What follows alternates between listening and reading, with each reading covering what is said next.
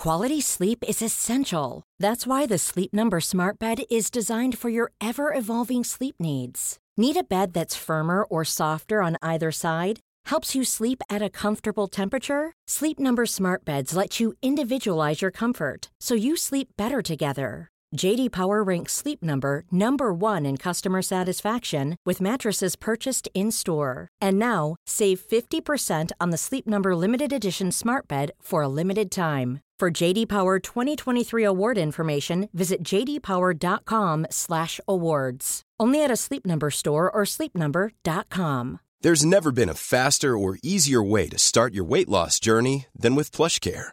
PlushCare accepts most insurance plans and gives you online access to board-certified physicians who can prescribe FDA-approved weight loss medications like Wegovy and Zepbound for those who qualify.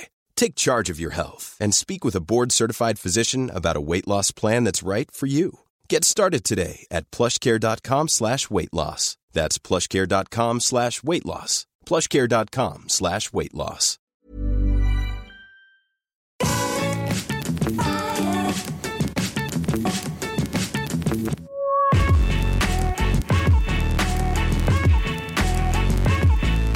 Hello, everybody, and welcome back to the Triple Jump podcast. It's a video game podcast. My name is Ben. My name is Peter. And my name is Ashton. You know that bit from Wallace and Gromit, one of your favourite bits, Peter, where Yeah. he's putting the track down in front of the train as he goes? Uh-huh. Yeah. That little intro there, that's what my brain felt like. I was I was in complete and total panic mode and those words were coming to me as I was saying them. I Just completely forgot what I had to say. Mouth muscle memory. Yeah, I think Yeah. so. It was really. I was like, "Am I going to introduce podiots? What's going to? Ha- I don't know what's going to happen. Mm. The words are didn't coming, but I don't know what that. they mean. It didn't feel it felt like, like, no, no, it felt like you had it all under control. Okay, yeah. good. Just like That's- Gromit always does. Yes. Yeah. Yes, absolutely. Well, I'm glad. I'm glad that we made it. How are we all doing? Doing Not pretty too good, bad, thanks. thank yeah. you. You feeling better this week, Ashton? I am, yes, I am feeling much better. I'm a bit sad though because I kind of wanted to talk about VR last week and I Yeah. had like a full thing ready and then I just couldn't. I just couldn't do it. Yeah. So uh, it's a bit sad, but it's okay. I'm sure I'll find another avenue to talk about VR. Ashton, point. do you think VR should be taken seriously? Yes, I do actually. Thank you so much. Cool. Well, there we are. There Look, we go. put Did it Oh, yeah, that was it. Those were your thoughts. Fantastic. well, so we really missed out last week on Yeah, really missed out. Yeah. Wonderful. Well, this is our video game podcast where each and every week we talk about video games and we take some questions from you and all sorts of stuff. And we're also sponsored by a very real video game adjacent sponsor. Ashton, you've got the ad read in front of you, haven't you? I think, haven't you? I I do, yes, I do, yes. Um, I it's a very last minute sponsor that came to us. You know, things have been changing like mad this week. Uh, things have been coming out that we didn't know were going to happen. Uh, so this was a very last minute one. I had another one in mind, but this kind of came to came to us last second. But um, thanks to a new and exciting acquisition coming day one to Xbox Game Pass, Game Pass even, it's CEO Black Ops. Oh, Oh, okay. Yeah. Watch Okay. Bobby Kotick versus Phil Spencer in a battle for who gets to run the company of Activision Blizzard. that's Um, cool. All out warfare. But it's it's just business warfare. It's not Yeah. like actual warfare. And it's So- board Throwing meetings. paperwork at each other. Yeah.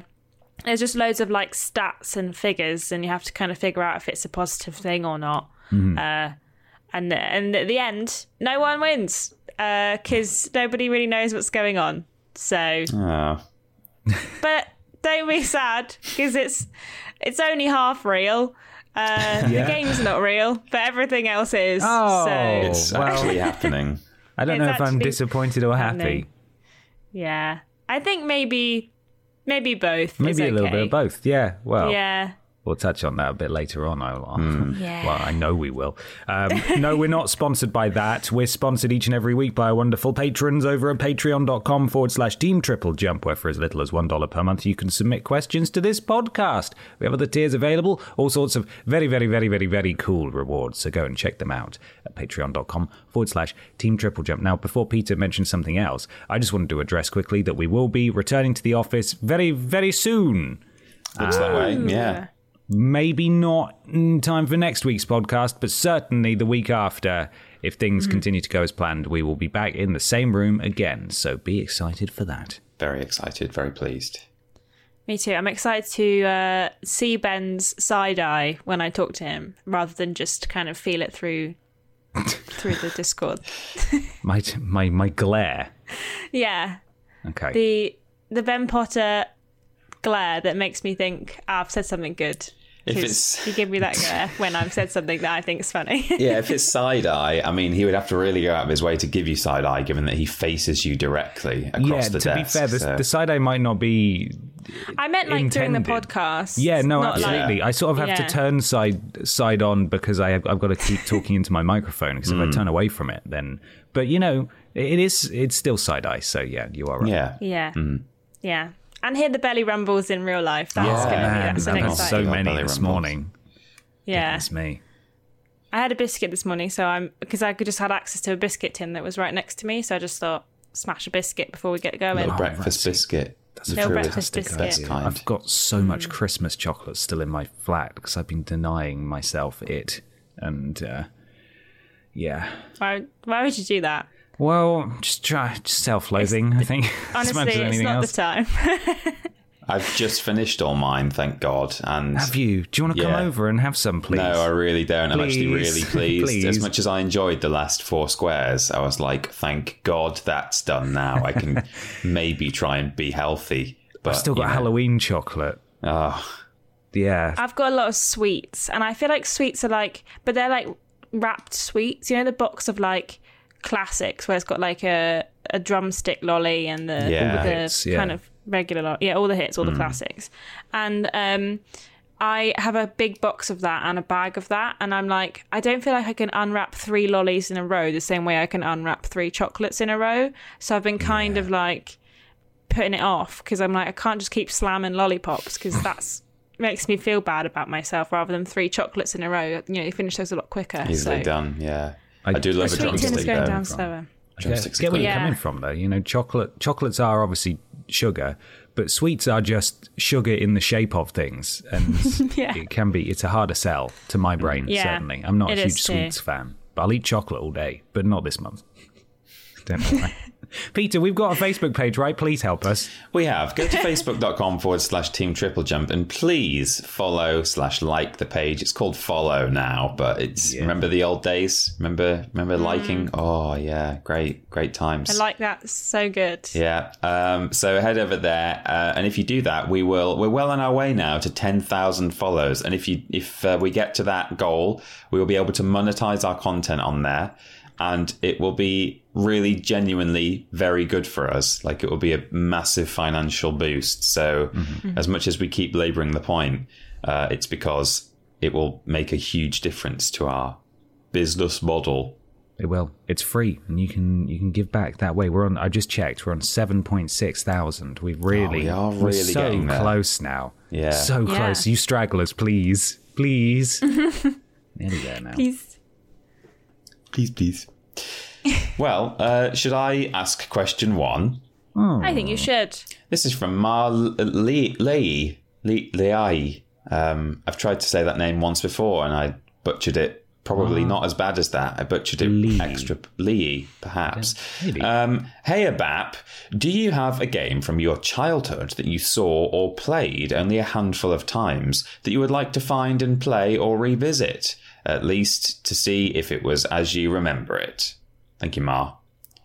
Um, I uh, I think I think way back near the start of the podcast we had a question a bit like this, and I described a game that at the time I couldn't remember the name, and I think I either remembered it as I was describing it or someone someone nudged me after the podcast. But it was called Arcade America, which I had a demo for, and it was this really strange kind of. It was done in the style of hand drawn animation. Uh, this is on the PC way back in like the late nineties, um, and you were this sort of little. He sort of looked like a child, but he had a really kind of gruff voice, like a man. Um, Okay. And I think he was wearing a cap, which may or may not have even had a propeller on the top. You know, like a one of those propeller hats. Um, And he lived in a house with all these monsters, all these different monsters. And in the opening cutscene, he's asleep, and they're all trying to wake him up. Uh, and so they're like throwing his bed around and setting his alarm clock off, and he won't wake up. Uh, so then they decide, oh, the best way to wake him up will be to put dynamite under his bed and set it off. And they blow up the entire house. Uh, and when they do that, they all get launched across America to different states. Um, Okay. And, and then he wakes up in his smoldering bed.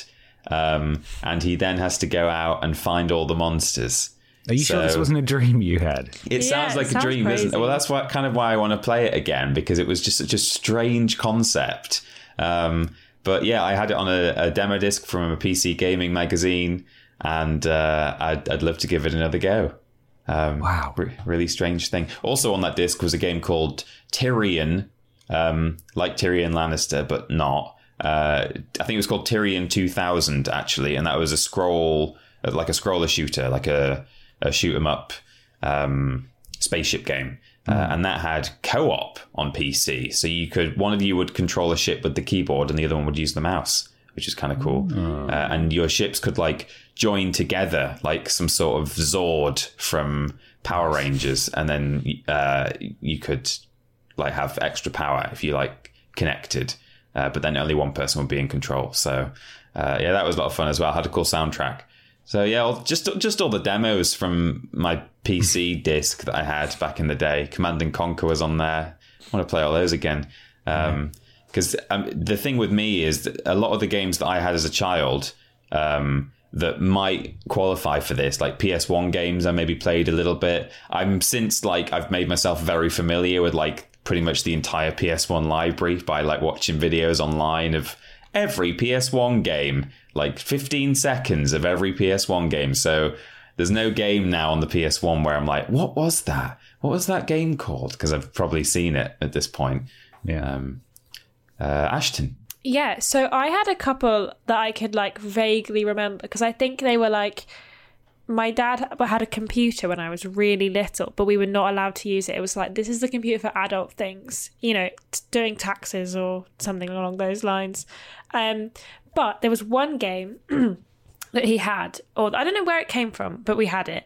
There was Lego Island Two on the computer, and I was like googling this because I was like, I can't remember what this game's called. I just have this recollection of this Lego game where I was delivering pizzas, and then like something happened, and there was this like dancing house, and I couldn't remember it. So I googled like Lego Island because I wondered if that was the game, and I looked at the first one. I thought, no, this isn't it. I, this isn't the game I remember.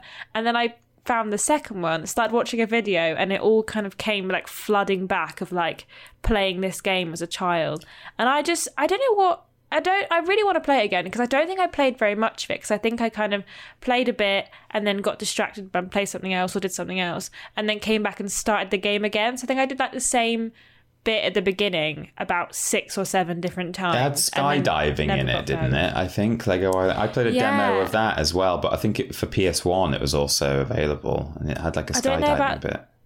I don't know about the first one. The second one had like a medieval bit and it had like an Indiana Jones bit. Hmm. And I was like looking through it and it was like unlocking all of these memories that I had forgotten about. Um, so I'd love to play that game again. And then there's also a game that I don't know what the name of and I really don't have much of a recollection of it. But it was like uh, early Nintendogs on the PC.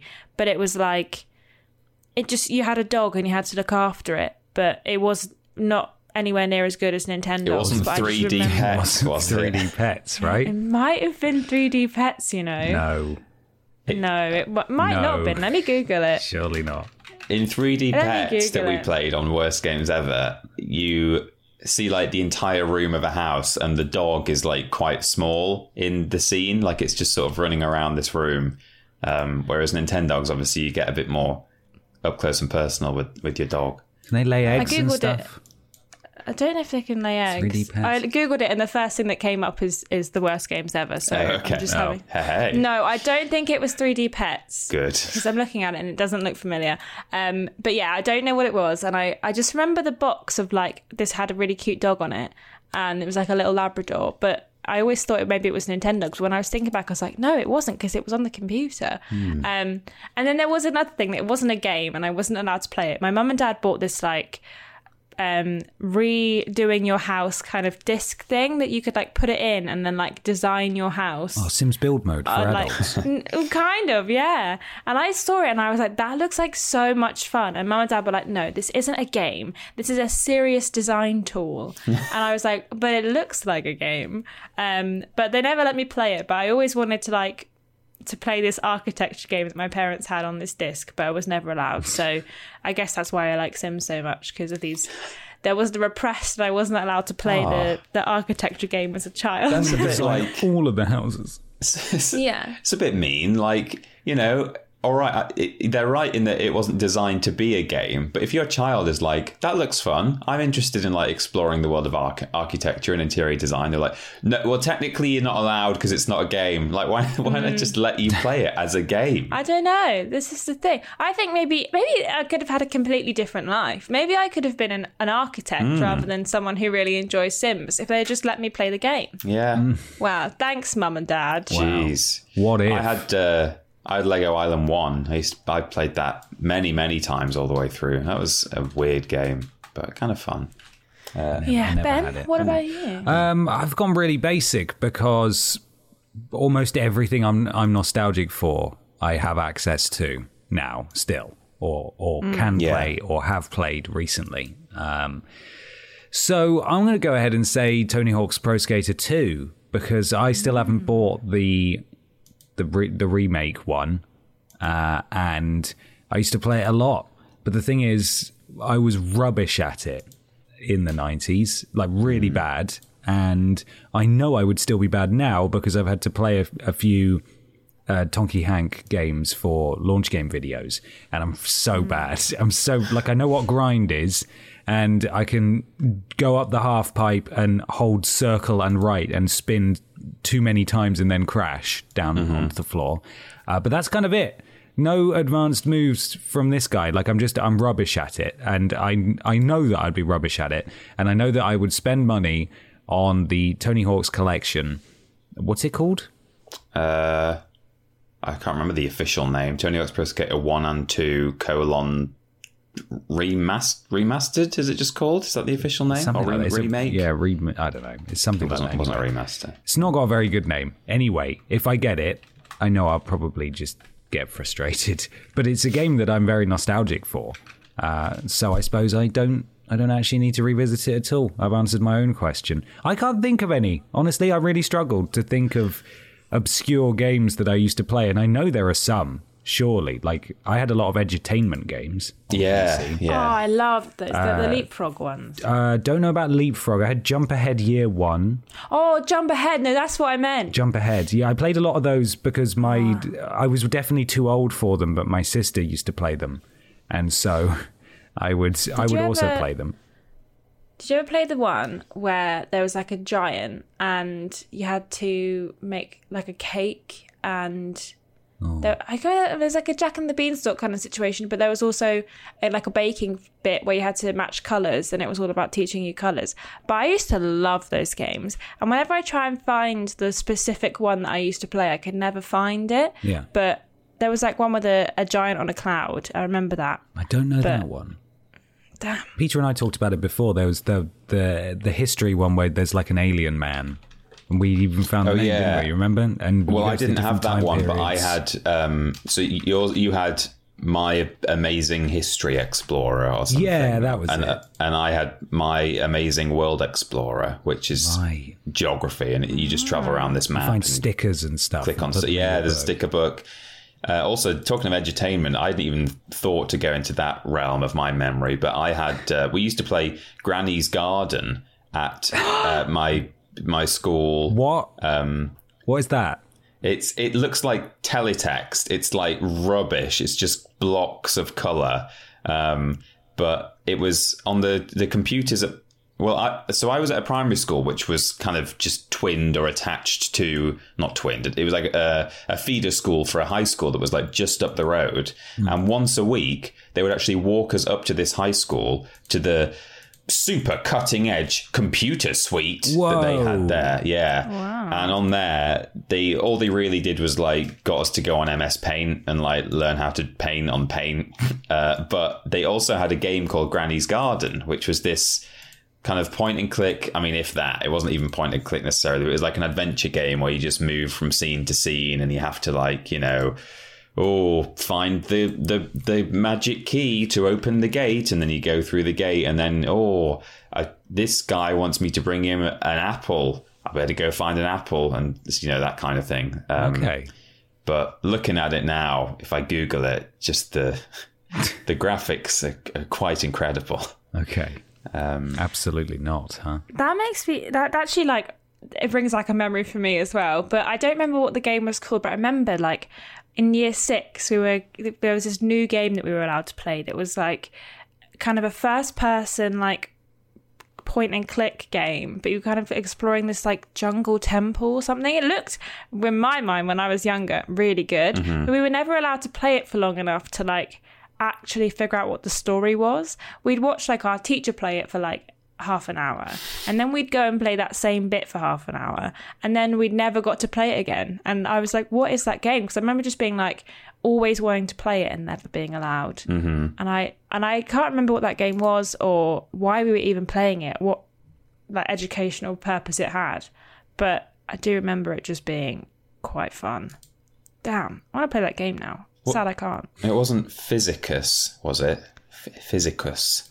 P H Y. Maybe. Which I had that. That was an edutainment game, which was first person, kind of, kind of jungly. Well, not super jungly, but it had like um, the graphics were like really impressive, but only because they were those sort of pre-rendered. Um, you know, you just move through really nicely rendered static scenes, um, and and you had to solve like physics-based stuff. I think it was a science edu- edutainment. oh, maybe it tool. was this Um, I never really got very far in it there. I didn't really understand how to solve any of the puzzles, but I do like the art style in it. I think it's kind of cool. yeah Um, but you make a good point as well. We we will eventually move on from this question, I'm sure. But you make a good point as well, Ben. Like I I read the question as though like what is a game that you can sort of barely remember, but actually in terms of games that I know exactly what it was, and I, I, I remember playing it very well, but I've just not played it much. Um, I'd love to play Fable, Fable One. Um, I played a little bit of that when I was a kid because my brother had it on his Xbox, but we were sort of the brothers that were like, you can't play on my Xbox, you can't, because I had a PS2 and he had an Xbox. We were fortunate enough to have both. Um, and uh, so I never really got to play Fable that much. A little, I played it a little bit, and I really enjoyed it. And it's got a lovely soundtrack, so I'd love to play that at some point. Got to stream it then. Yeah, maybe it's a Do a bit stream? big to stream. I think possibly, maybe not. Well, let's move on to we should. a section we've never done before. It's called What We Play In. Oh, oh It's what we play in time. Time to talk about what we've been playing this week. Peter, what have you been playing? Uh, I've been playing two games, both of which I didn't think I would be playing this week. I thought I'd be finishing Guardians, but I just kind of got the bug and I just decided, no, I, I want to. So I was going to put Crash 4 down um, because it was getting to the point where it was like, okay, I'm enjoying myself, but this is quite hard now. And I'm having to just, I'm spending a lot of time resetting uh, and just, yeah, just going over and over. And, uh, but I, I just kind of decided, no, I'm, I really don't want to stop now. So I finished Crash 4 for the second time this week. Um, and I'm also uh, continuing to play the Orcs Must Die uh, DLC, but I'm struggling with that as well. Um, so this week it's just been me kind of having a having a difficult time with a couple of games, and all the while thinking I could just stop and I could just go and finish Guardians, but uh, you know I'll I'll do them all. I'll do everything. So uh, hopefully next week I'll be able to play a bit more Guardians of the Galaxy. But uh, that's pretty much pretty much all I've done to, uh, this week is finish Crash Four and uh, continue to play uh, the Orcs Must Die. I can't remember the name of it actually. I've been playing it, but I can't. It's like um, it's ice themed. Uh, Orcs Must Die Three DLC. I'll I'll tell you exactly what it is. It's called. Uh, wow, that that really didn't come up with the answer that I wanted. Uh, Oh, there we go. Cold as eyes. Cold as eyes. Cold as eyes. It's eyes because uh, you're up against cyclopses, so they've only got one eye. Okay. Ah, Um, but there's lots of them, so it's plural eyes because there are Yeah. multiple cyclopses. yeah. So yeah, not not super exciting. It's, it's games I've already talked about, but uh, that's what I've been playing this week. Uh, Ashton, how about you? I have been playing quite a lot this week actually. Um, I played some more Evil Genius 2, been playing some more Minecraft. Um, we're playing the Tiny Tina DLC and Borderlands 2. Um, we just like finished the story on that. We just got the raid boss to attempt and probably fail. Um, I played some. I played some of the new. Uh, it's on beta on Xbox Game Pass of Anacrusis, which is kind of like the Left 4 Dead, but kind of 60s space cruise kind of situation um, Okay. with aliens instead of E3? zombies. Uh, yes, I think it was. I think I know what you're talking Yeah.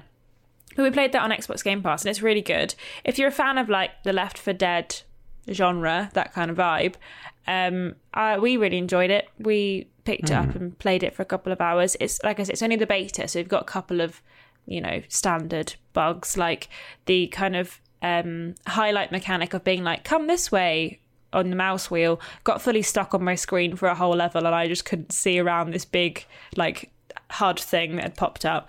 Um, but yeah, it was good, and I, I we really enjoyed it. We're going to play some more, I think, at some point soon.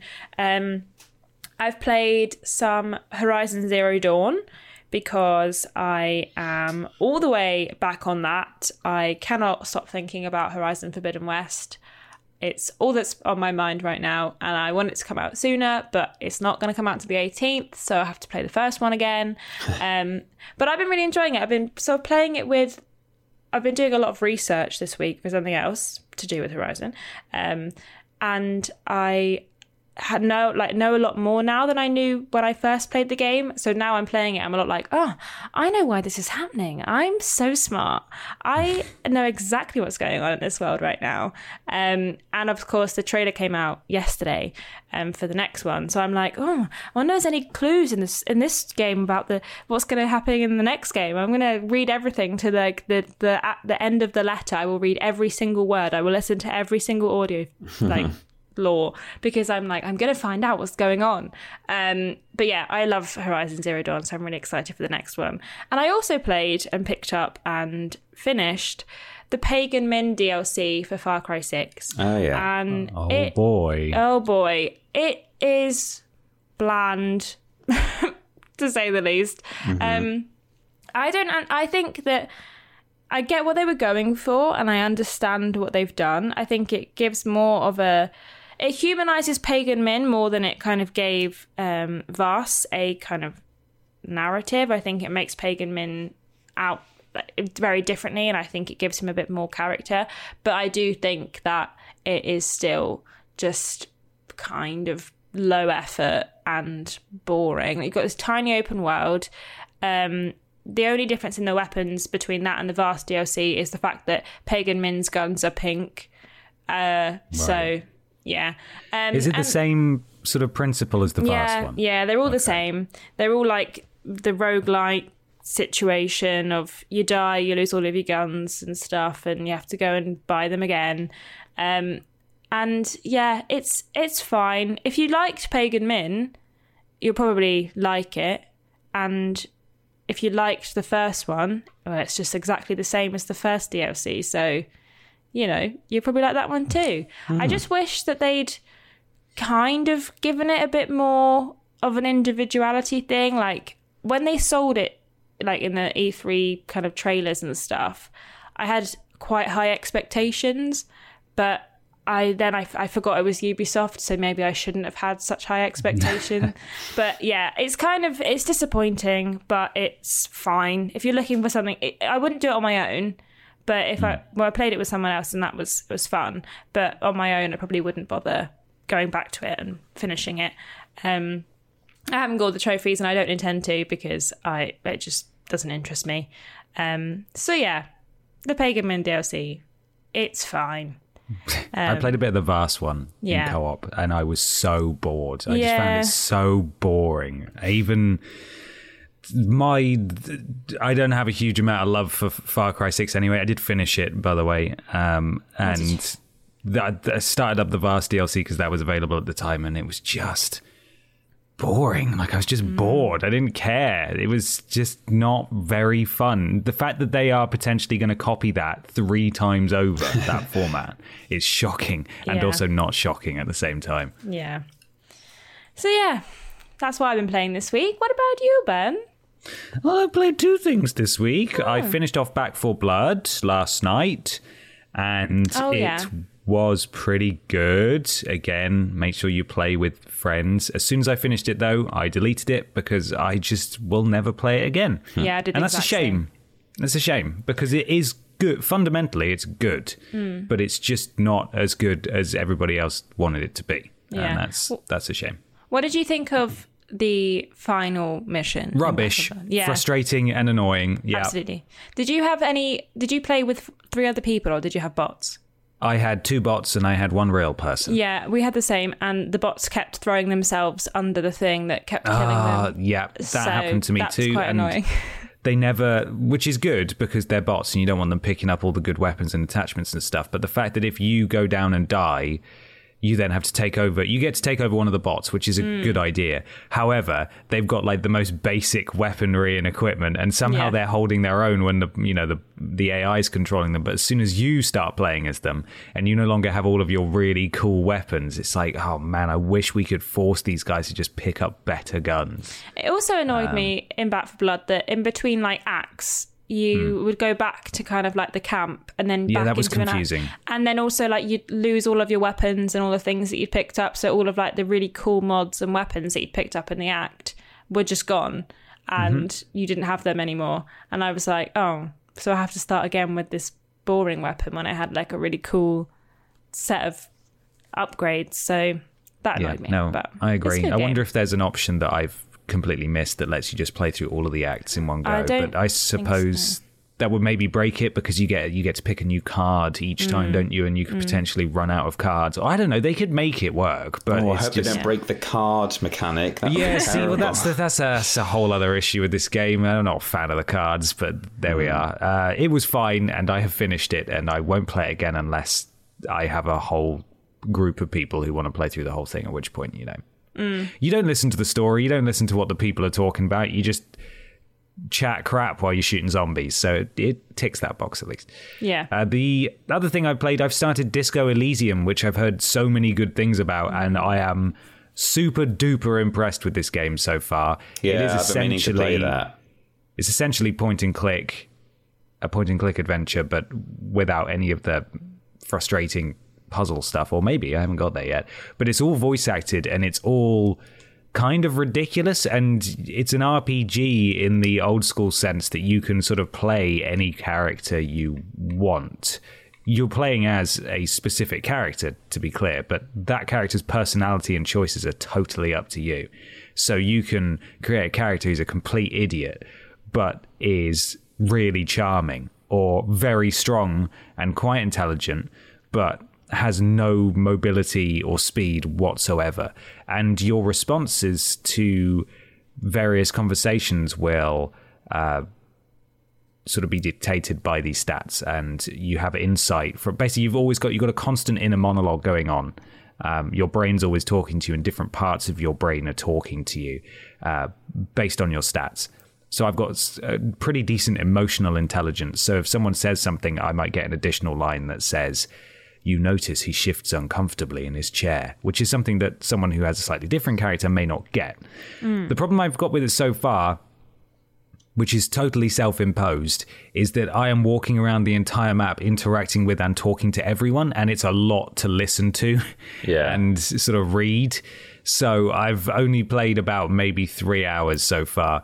And I know that as soon as I finish my, my big loop of the map, and that, that when I've spoken to everyone, I'll be able to get on with the game proper. But essentially, you're solving a murder. You're a police officer. Uh, you've got total amnesia. You don't know anything about yourself, and you can just—it's funny as well. You can just say to people, "I don't know what's going on. Like, I don't know what's happening. Please help me."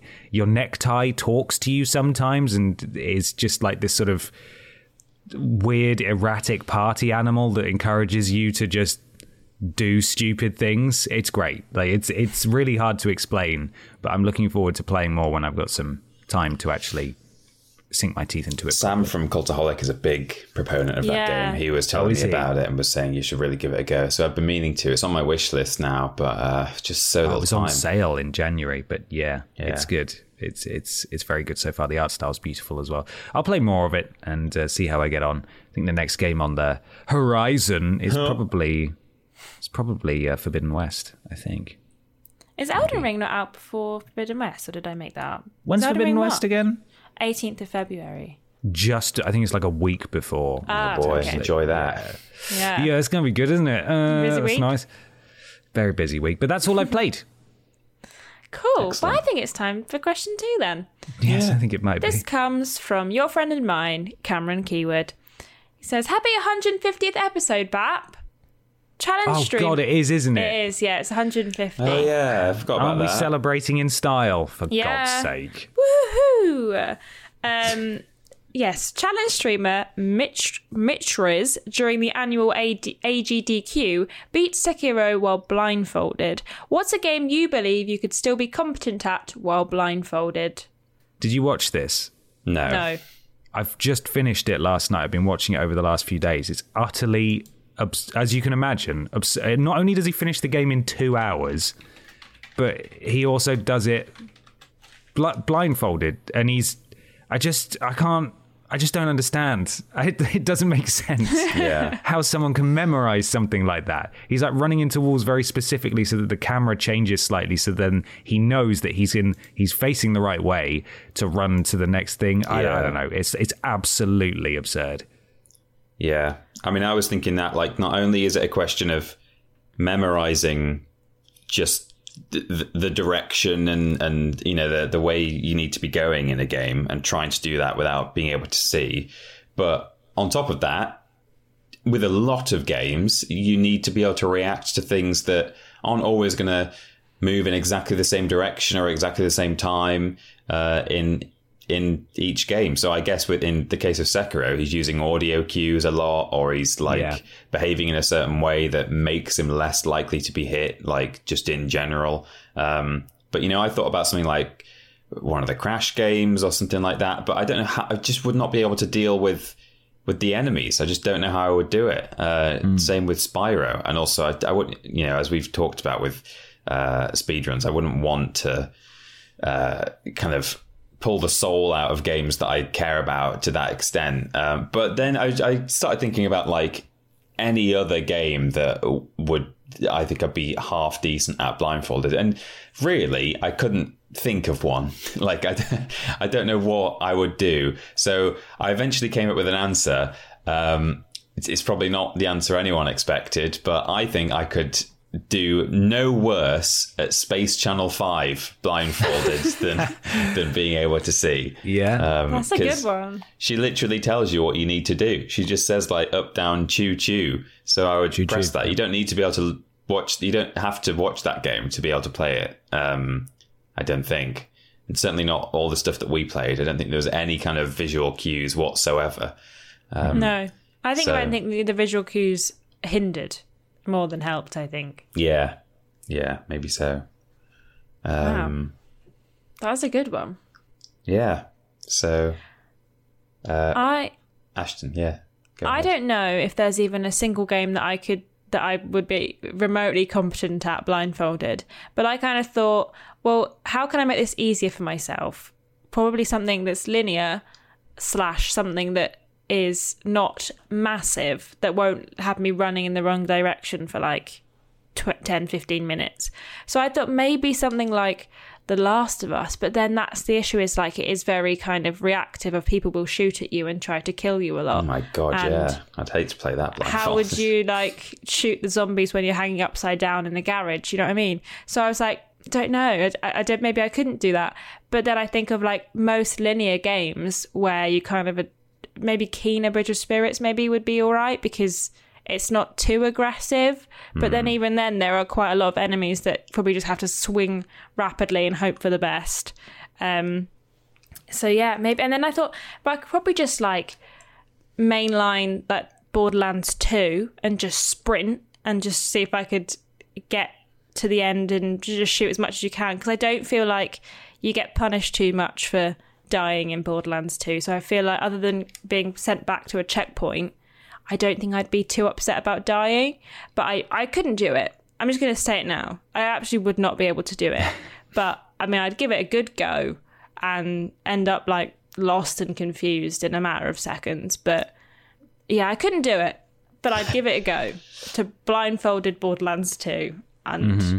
I know I, I would be horrible at it. But I've Ashton got to will imagine. not stop streaming until she beats Borderlands 2 blind. Absolutely not. yeah, and I will not so. stop streaming ever. Uh, I've got to imagine that side scrollers have got to be easier to play. If, if we're talking about Mm. a game where you have the agency to move around and attack and defend and stuff, like the moment you remove a whole dimension out of your movement, that's got to simplify things a little bit in terms Yeah. of knowing where you are.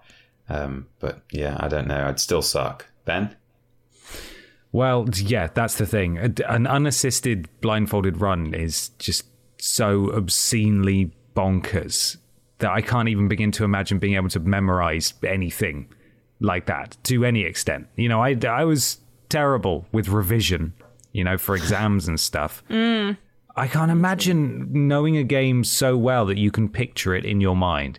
And I think it says a lot for which it's going to sound it's going to sound a bit silly, but I think it's, it says a lot for the accessibility of Sekiro that the audio cues are so well designed that someone can do that because Yeah. they're just going off audio alone. The guy, when he speedran it, um, was not doing his own commentary. There was someone else doing commentary for him, and he basically just went into isolation for two hours to play it. Like he was on camera, but he was only listening to the game. Uh, he wasn't listening to anybody else talking, which would obviously be hugely distracting, and he wasn't talking himself. Um, so yeah, it's it's absolutely nuts. I don't think I could do any game at all ever. Uh, maybe a text adventure game with voice acting. Uh, perhaps Pokemon Red, Blue, or Yellow with like an earbud in my ear saying left four spaces up three you know that sort of thing Yeah. but again it's not it's not counting for the rng of bumping into wild pokemon Yeah. it's not in, it's not um, considering having to level up your pokemon it's not considering the rng of just fights in general in terms of will your move hit or miss Knowing etc. how much damage you've done each time, like you, Yeah. wouldn't, you wouldn't know how how well it it had gone and like how many HP were left. You could what they did in Sekiro. They actually went for the the bad ending, um, just because it the game ends slightly sooner. Uh, not much sooner, obviously. There's still a huge amount of work that goes in before that, but maybe heavy rain. If you were to do a kill all characters run, could could be possible. Potent. It would still be really hard, but you know that could work. Yeah, I mean, a game like that, games you just it- ending sooner. Yeah, it just takes you to the end anyway. So other than little bits of wandering around shopping malls shouting Shaun, like Hmm. it's mostly kind of just decisions and poor poor reactions to uh, jackanisms. So you would everyone would die. You're right, but um, yeah.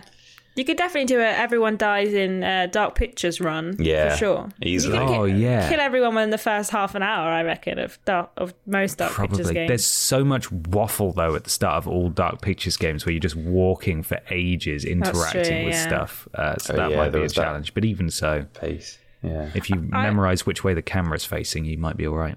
Yeah, I was just watching the Sekiro run while we were talking, and he just kind of threw himself off a cliff and then just grappled onto something, like he just Yes. knew where that was.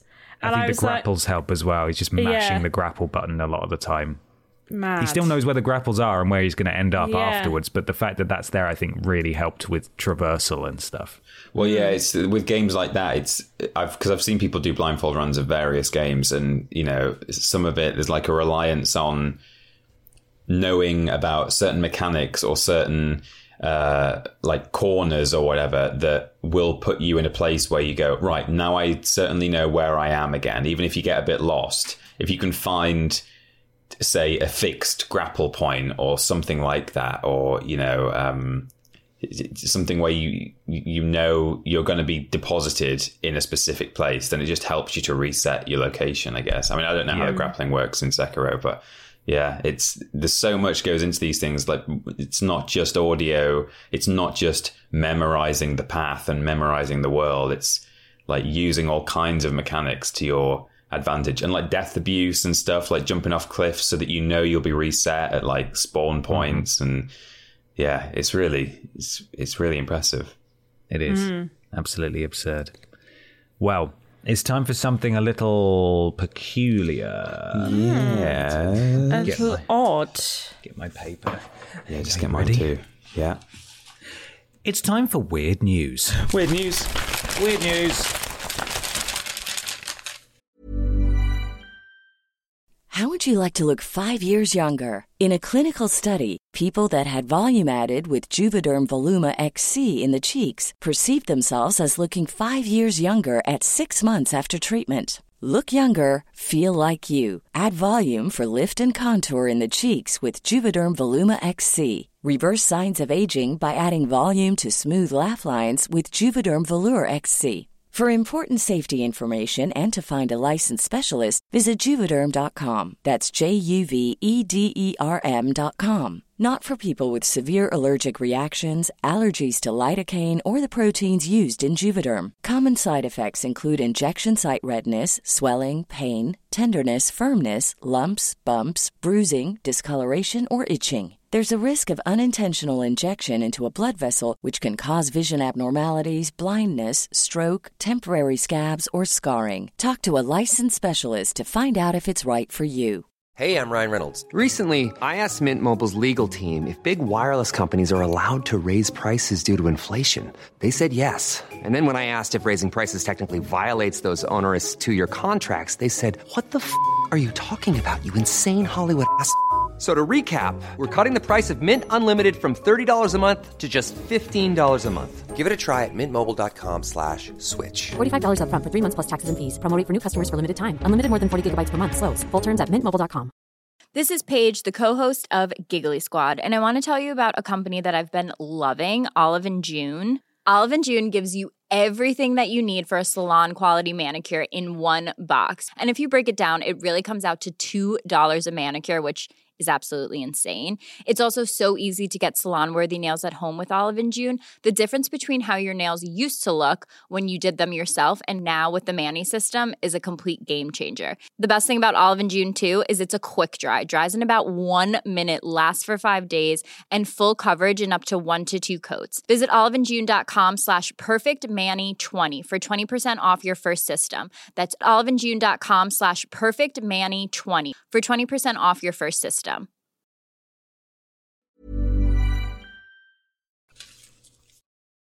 It's weird news time. Time for some weird video game news. Uh, we, of course, are brought weird news courtesy of our podcast producers. If you'd like to become a podcast producer, why not check out patreon.com forward slash team triple jump? There's a tier available, and you get a shout out right here. Peter, kick us off. checkered omega Sean Legg. Trick 24. Evan breidenbach GY Goliath. Ellie Nicholas. erica hutchinson Melody L. Bonnet. Dylan. gabrielle philippink Katie Garrett or Jared. Alex McDonald. and Kagan Agr- uh, Agranox. I beg your Caden pardon. Caden. Agranox. I may have said Kagan there as well, but it's Caden Agranox. Caden Sick name. The Such a sickest cool- name. The Such a cool sickest name. So cool. Thank you, podcast producers. We appreciate all of you. Thank you. Peter, you got some weird news. Got some weird news that was sent to us in our weird news tweet. Uh, we do a tweet and a Facebook post every week saying, "Hey, give us some weird news. We might read yours on the podcast and give you a shout out." Um, this one came from the Twitter post. I don't think it was on the Facebook post as well, but it's from Johnny Mac on Twitter at Johnny Mac thirteen. Um, this is according to Metro.co.uk um, who uh, say Bobby Kotick wanted to buy Kotaku and PC Gamer so they wouldn't be mean about him. I have seen this. Um, this was written up on Wednesday, the 19th of January, by Game Central at Metro. So we don't have the name of the actual writer, but that's fine. Uh, here we go. Further revelations from Microsoft's intended purchase of Activision Blizzard give new insight into how CEO Bobby Kotick's mind works. Activision Blizzard has been at the center of two of the biggest news stories of recent years. But before Microsoft announced it was going to acquire them for a staggering $68.7 billion, and you can believe that we will get to that later on in the podcast, of course, um, Activision Blizzard, uh, Activision Blizzard were embroiled in a major scandal about toxic workplace conditions, including harrowing tales of discrimination and bullying. Publicly, CEO Bobby Kotick insisted that he would lead the charge to clean up the company and resisted calls that he should resign, even after accusations that he had been personally responsible for some of the abuse. Privately, though, it seems Kotick had different plans for countering the bad publicity. Buying out those that were criticizing him and have them pump out pro Activision propaganda instead. According to a report by the Wall Street Journal, Kotick apparently wanted to change the public narrative for Activision Blizzard by acquiring both Kotaku and or PC Gamer. While Kotaku has certainly been highly critical of Kotick in the past, PC Gamer isn't necessarily known for the same sort of coverage, and the suggestion and the suggestion is that the plan was to just buy media companies in general and not only those that had been critical of the company although Activision has denied the report that Kotaku and PC Gamers owners have. Uh, although, sorry, uh, although Activision has denied the report, there should be a comma here, but there isn't. Kotaku and PC Gamers owners have refused to comment, which is peculiar. Um, it also says refused to comments, which is peculiar. So, not a very good write up here from Metro. Oh, Metro. Uh, it's hard to imagine any scenario in which readers would have accepted the sites being run by a games publisher, especially one with Activision Blizzard's reputation, but it does paint a disturbing picture of how Kotick attempts to deal with legitimate criticism. I'm just going to put it out there right now. Mm. I hate Bobby Kotick. yeah. Yeah. Like, I, I hate him. Mm-hmm. He's a he's a bad dude. Yeah. He is. He's terrible. With a bad moral compass. Absolute power corrupts absolutely, and this man absolutely. has more money than he can ever spend in a thousand lifetimes, mm-hmm. and he's terrible. Yeah. I hope every time he tries to drink a cold drink, it's lukewarm. Oh, okay, oh, no. all right. There's no need for that. That's a bit too far. Every time he tries to drink a hot drink, it's cold. Oh. Nice. That's a good one too. Yeah, okay. I just I I just hate him. Why why would he why would he do that? What an absolute nutter. Why would he think, "Oh, I know how this I can fix this. I'll just pay I'll just buy a magazine mm. and I'll hmm. just tell him that to write nice things about me." Yeah. I Awful. just it's bonkers. Ugh. This this I mean we won't go too far into it because it's largely irrelevant. But this does happen in all spheres Mm. This kind of situation where a big entity purchases a journalistic outlet and then corrupts what they publish. Yeah. Uh, it happens all the time. And I'm glad it was avoided here because, I mean, Luke Plunkett has been fantastic value on Twitter this week, just in multiple ways. But if we got, if we start getting weird news from Luke Plunkett saying, uh, weird news, um, Bobby Kotick likes uh, likes uh, brie in his fish finger sandwiches. what a lovable rogue! Oh, what a scamp! Uh, He's such a kooky, crazy, quirky kid, just like us. Yeah, just like us. He's just like us. He's just like us. Oh, terrible.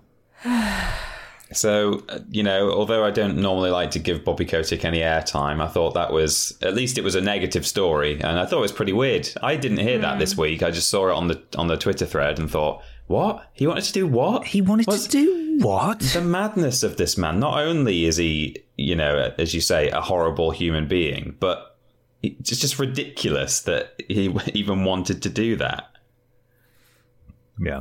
Absolutely yeah. bonkers. It fills me with rage. Like I'm that like I'm mad. I heard about it the other day. I read the article just because it came up on my feed, and I just it filled me with rage. I was like, Ugh, it reminds me I of that story. It the headline has sort of been reposted to Twitter this week in light of recent events, where it's like an older story, but it was uh, the headline was uh, Microsoft. Uh, as, Microsoft sought meeting to buy Nintendo and were left out of the room or something. oh, that was way back when. Yeah, It was, yeah, it was a long time ago. But it, uh, you know, it, these these crazy people just thinking, I know, money will solve this. I will just buy things, and The amount Uh, of money I have is hurting my image. I'm going to spend money to make it go away. and then the people who are offered that money going, huh, no, no, thanks, Bobby. No, thanks, right, Bobby. Microsoft. You're, You're right. all right. We're not going to do that. Nah, thanks. Um, Ashton, weird news. I have a weird news that's kind of, I think, a bit positive that I think we all need in this uh, this week of, yeah. of of what it has been. Um, it comes from Kotaku. It's by John Walker, and it's in the news section. And it is Wordle, that thing that's been bugging bugging up everyone's Twitter feed. Wordle brings accidental windfall to another dev who gives it all to charity. Oh, Next week, Wordle ends all world conflict, saves puppy from drowning. You know how everything is awful? Well, wait, this isn't. Wordle, the super simple mastermind like word games, has been taken over planet Earth, seems to create goodwill in its wake. The latest being that of Steven Cravotta, whose five year old app with the same name has found itself at the top of the mobile charts. Except rather than diving into his accidental riches, Scrooge, Mc, Scrooge McDuck like, he's given it all to charity. Ah, As spotted by GR Plus, Josh Wardle's Wordle has led to squillions of confused players, in brackets, hello! exclamation mark, accidentally downloading a five-year-old app with the same name to their mobile devices. The result being, creators of the other Wordle ended up receiving close to 200,000 downloads in a couple of days, more than it has received in more than it, more than it had received in total in the previous five years, and in turn, generating him a whole bunch of advertising revenue. It's easy to understand why, as Cravotta points out in a, in a Twitter thread chronicling his experience, few of the major out, outlets covering the story bothered to mention it wasn't a mobile app. When I first heard word of the phenomenon over the holidays, I went to Google Play, typed in Wordle and, and downloaded the app that came at top of results. It was a bit rubbish. I wondered what the fuss was about, and at some point later read some responsible journalism that mentioned it was browser only. Cravotta explains that he made his Wordle in 2017 when he was 18 as an attempt to hone his coding. It did about 100,000 downloads over a few months, and eventually he gave up on it. The la- and last week, something very odd was happening. His sales graph has gone all spiky. The developers thread. Uh, the developers thread go- goes on to say that the downloads didn't slow down after hitting 200k. Since the since then, the Independent has reported it's over 500k. Now, if this were happening to you, not you, you, you'd just be rolling around in the cash on your bed, rubbing it onto your unsettlingly, unsettlingly naked skin. Oh but not God. Steven Cravotta, who instead got in touch with Josh Wardle and asked if him if there was somewhere he'd like the proceeds to be donated. They agreed on Boost West Oakland, a charity that mentors and tutors young people in West Oakland area. The surprise windfall is set to be around three thousand dollars and still growing. This is a stark contrast to others who have attempted to bleed cash out of Wardle's success, Yeah, I've which he's this. made no effort, no efforts to earn money. The game instead a sort of love letter to his partner. You can support Cravotta and indeed yourself by getting his app, his latest app, Puff Count, which aims to help people quit vaping. And if you increase the good fortunes of the good people at Boost, you can donate right here. So there we are. Yeah, pe- That's some that. people. That's a lovely story, but there are also hmm. people who have just because there's apparently no trademark on the Wordle game because he just made it for fun for his girlfriend. Um, people have just made Wordle as an app, Yeah. and they're charging like 29p for it on the App Store, and they're just making loads of money from it, which is hmm. s- just it was a so- matter of time. It's like Flappy Bird all over again. Yeah, hmm. yeah. I forgot to say that was submitted by Dan Darren Helton on Facebook. So Thanks, Darren. Thanks, Darren. Excellent. Everyone else on Facebook and, and Twitter was like the news story that we know Ben is about to do, and also just Microsoft Activision. So it was a it was a tough one to find something that wasn't that this week. But Darren came through with a nice a nice uplifting story. So thanks, Darren. Thank you. But uh, you're right. Ben got in there first with perhaps the The best, the best news story the of, of yeah. certainly of the week, if not maybe of the year. the year so far. Mm. We'll see. Well, certainly the year so far, but maybe the entire year by the time we get to the end. Yeah. So I ended up actually finding this myself after it happened. Um, but thank you to, I assume, from what you guys have said, everybody else who's, who has submitted this uh, to us. Uh, Mm-hmm. This write up comes from Vice.com and Samantha Cole. Here we go. Final Fantasy porn interrupts Italian Senate Zoom event. Wonderful. Okay, here we go. The subtitle reads A video of Tifa Lockhart from Final Fantasy VII having sex appeared on the screen during an event full of politicians and academics. Let's dive in. Someone crashed a virtual event from the Italian Senate on Monday and streamed 3D porn featuring Final Fantasy characters in front of several politicians, academics, and one Nobel Prize winner. The video featured 3D porn of Final Fantasy VII character Tifa Lockhart getting it from behind. A few seconds of the video played before the speaker realized what was happening, and organizers started to started trying to remove the person streaming the video. Uh, and there's a quote here. About the results of the medical and scientific research, together with their fast accessibility and their reliability, one speaker says before Japanese words and moaning interrupt and the porn appears on screen. There's a person that has snuck in. I apologize. If the other director, please can help me kick out this person, one of the event organizers said.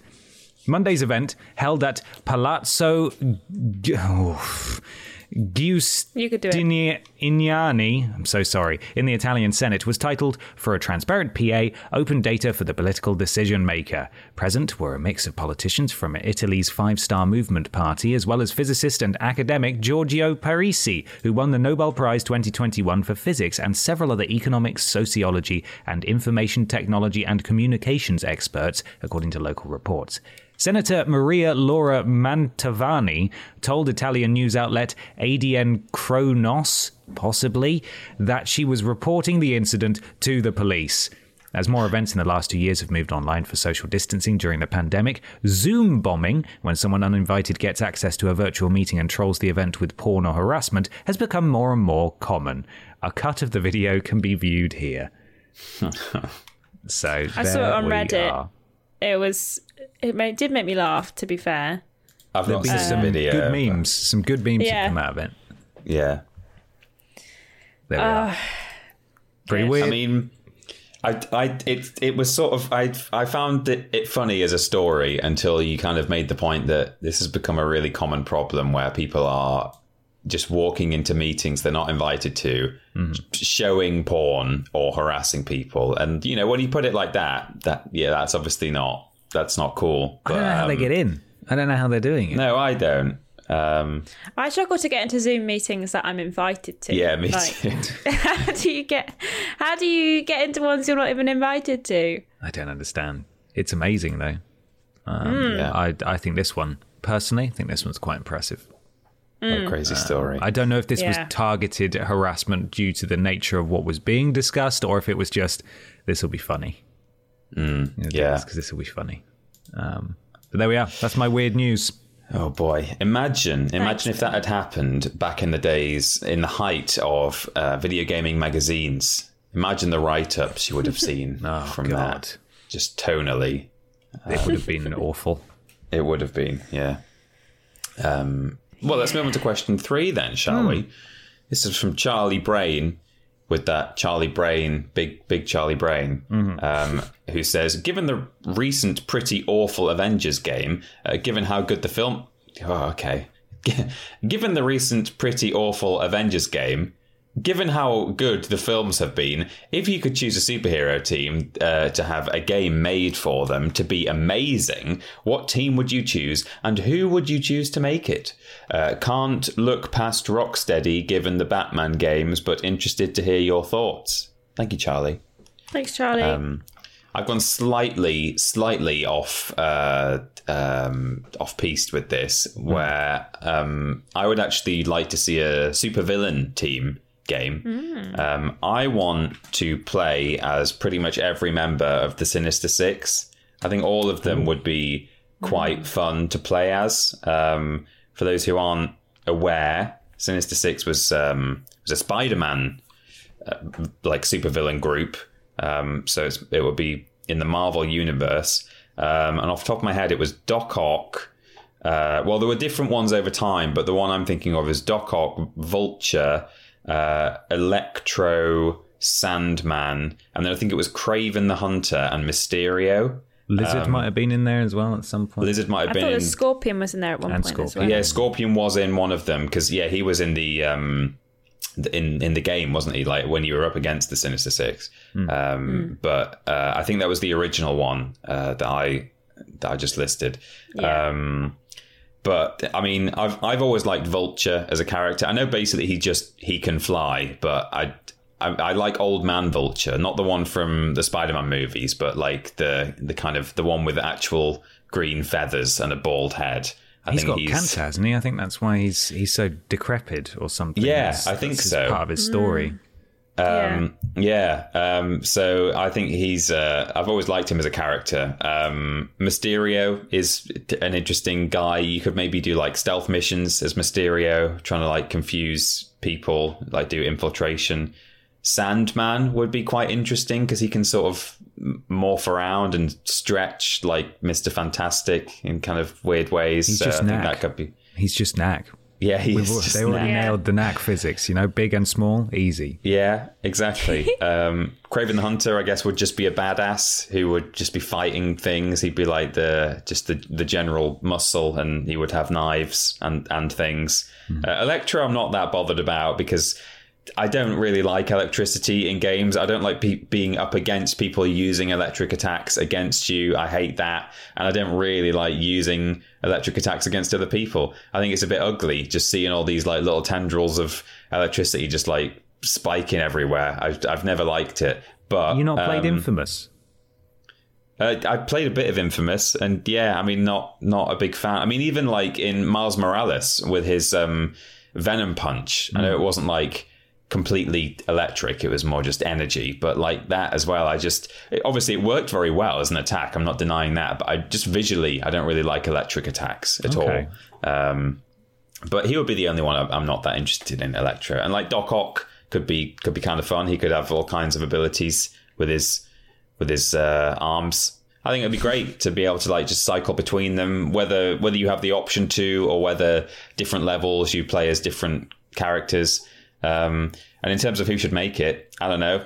There are there are all kinds of great ones. Rocksteady, Insomniac. Um, You know, those are the two that that spring to mind. But uh, yeah, I, that's what I want to see. I want a Sinister Six game. Give it to me, Please, if, please. you, if you'd be so kind. Yeah. Um, uh, well, I had an idea, but it wasn't necessarily a, gr- a team of superheroes. Um, so I thought it would be cool to have like a Daredevil game, kind of like obviously Daredevil can't see, so I think it'd be interesting to have it like really stylized of what of kind of how Daredevil sees the world kind of situation, kind of like a Superhot situation where you can't actually see features, but you can see a person coming at you in like red or colors or stuff. Because obviously, Daredevil kind of sees through sounds and scents and kind of. I don't really. Sometimes in the TV show, he sees, and you're like, how how does he know this? I was watching it the other day, and at one point he went, "Yes, there's a box with three flares in it in the corner of the room," and I'm like, I couldn't even see that with my eyes. How are you going to see that with with your no eyes? yeah. So, but I think it would be really cool. We make it really stylized, and you could kind of like have it kind of first person almost, and just kind of see through the eyes of Daredevil and fight that way. I think that would be really cool. Um, I'd also had the idea that maybe a kind of Captain Marvel, Photon, Miss Marvel team up situation. I know that Miss Marvel was in the Avengers game, but you know, the Avengers game was rubbish, so I didn't get to experience much of Miss Marvel. But it would be great to kind of have the Marvels as a, a team up squad. And we know Insomniac make great superhero games, so would love for Insomniac to make a a Marvels game. That would be grand. Um, but yeah, those are the ideas that I had. What about you, Ben? Well, uh, it seems like we're all going to go with Marvel here. I know a lot more about Marvel than I do DC, admittedly. Yeah, me too. So I would like uh, the Defenders game, please. Um, I thought the Defenders series on Netflix was not very good. Uh, but I thought the various constituent parts were good, apart from Iron Fist, who I think is crap. Um, so the Defenders, you got Luke Cage, Jessica Jones, Iron Fist, and Daredevil. At least in the Netflix adaptation, I think those are the four characters that I would like. Uh, Daredevil for the same reasons you just spoke about. I think he's, I think he's rad. But if they manage to keep the same tone of those Netflix series, which are actually pretty dark and adult Oh my and very yeah. violent, um, Yeah. Then I think that it would make for quite a compelling game. It doesn't. There's not going to be a huge amount of comic relief, admittedly, but you know, in terms of getting the bickering um, styles down, I would quite like Eidos Montreal to have a go at it after their work on Guardians. Um, Yeah. I would like Wilson Fisk to be the villain, have him be just this plotting mastermind, um, and you know always one step ahead, and there'd be these overwhelming odds. Maybe have the crazy shadow ninjas involved again from the Netflix show. I just, I really, I really liked what Netflix was doing with the Defenders and you know the the, the individual series that they had. Again, apart from Iron Fist, which is rubbish. Um, but I would, I think I'd like to see that in game form. Really. Yeah, I mean Jessica Jones is baddie in the first one. David Tennant. Oh yeah, I can't remember what his name was. Kilgrave was it? Yeah, I was gonna say I thought it was like kill something, but I couldn't remember. What, yeah, I think that would be a, a really fun enemy to have to fight because obviously he can control anyone Hmm. by just talking to them and make people do anything. So I'm gonna sneeze. Bless you. Bless Sorry. you. Um, and I think that could be a lot of fun to like fight against. So yeah, that's a good shout. Yeah, he was a scary, scary baddie. He is a scary baddie. Yeah. Really scary. Uh, but there we are. Yeah. That's my suggestion. Is it time? But now it's time for a, a very, very big, very big, it's time. Very time. large. The big discussion. big discussion. It's big discussion time. Time for a probably rather lengthy, gigantic, humongous discussion. Um, lots of people asked this question this week, but we're going to turn to Ben Hambrook's question in particular. Ben asks Big talking point of the week is, of course, the Microsoft deal with Activision Blizzard. Do you think this could be good for gamers by potentially working to smooth out some of the more troublesome business practices from ActiBliz? Or is this move is this move towards what seems like monopolization a much more dangerous thing? Maybe that's meant to be more.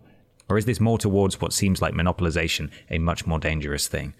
Um, so, yes, huge news this week uh, Microsoft buying Activision Blizzard for $69 billion. And uh, the games industry's kind of shook still. We don't know all the details, but Peter, what do you think? Well, I think there's two different arguments here. I think like there is the well, not two different arguments. Two different kind of uh, topics, I suppose, is, is the word here. Where you know the question of is it a good or bad thing that a big company has bought another big company. And I think that is generally, for the consumer, a very bad thing.